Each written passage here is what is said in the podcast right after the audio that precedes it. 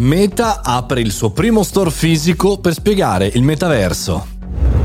Buongiorno e bentornati al Caffettino Podcast, sono Mario Moroni e anche oggi, in questo mercoledì, ci troviamo davanti alla macchinetta del caffè per parlare di una novità interessante per noi, professionisti, imprenditori e perché no, studenti.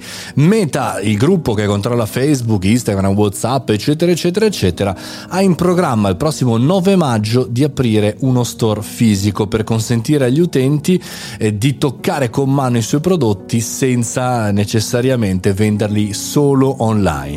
Oltre a poterli acquistare su meta.com con una tab eh, dove si vedono tutti i prodotti insieme in un e-commerce, per dirla facile, uno shop, eh, c'è questo lancio di questo eh, store a Burlingame in California. È chiaro, è un primo esempio di come in realtà per spiegare alcune cose eh, fisiche ma anche e soprattutto virtuali bisogna tornare a vedersi di persona. È vero, c'è la possibilità di acquistare Portal, Ray-Ban Stories, eh, Quest 2 e provarli in prima persona, ma c'è anche e soprattutto il punto di dover spiegare veramente che cos'è il metaverso poco meno di 150 metri quadri, quindi un negozio diversamente grande, mi verrebbe da dire, fatto appositamente così piccolo, si legge la nota eh, sul blog di Meta per coinvolgere le persone anche nella virtualizzazione e infatti non è assolutamente eh, per caso il fatto che il Metastore eh, sia nei pressi del quartier generale della Reality Labs, dove fondamentalmente l'azienda sviluppa il metaverso, il suo perlomeno di metaverso. Però, diciamo, dal nostro punto di vista, subito scattano tre ragionamenti.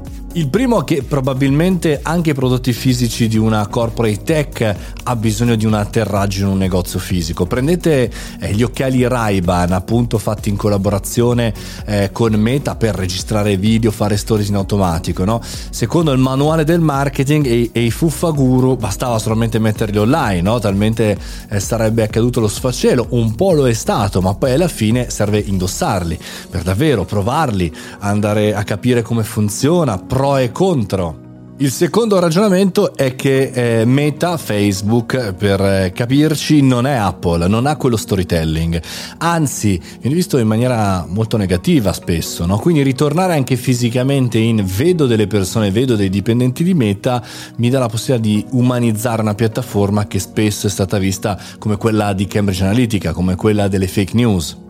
Il terzo e ultimo ragionamento è che probabilmente questo è anche un test, una beta test per capire se il metaverso può essere spiegato un po' a tutti, anche perché dopo questo test di 150 metri quadri di fianco casa loro, insomma il processo potrebbe essere quello di avere tanto retail e quindi muoversi anche fisicamente per far provare tutti questi prodotti, compreso il metaverso, alle persone. Altrimenti, altrimenti non c'è nessuno e altrimenti rimani solo un social media o una serie di social media.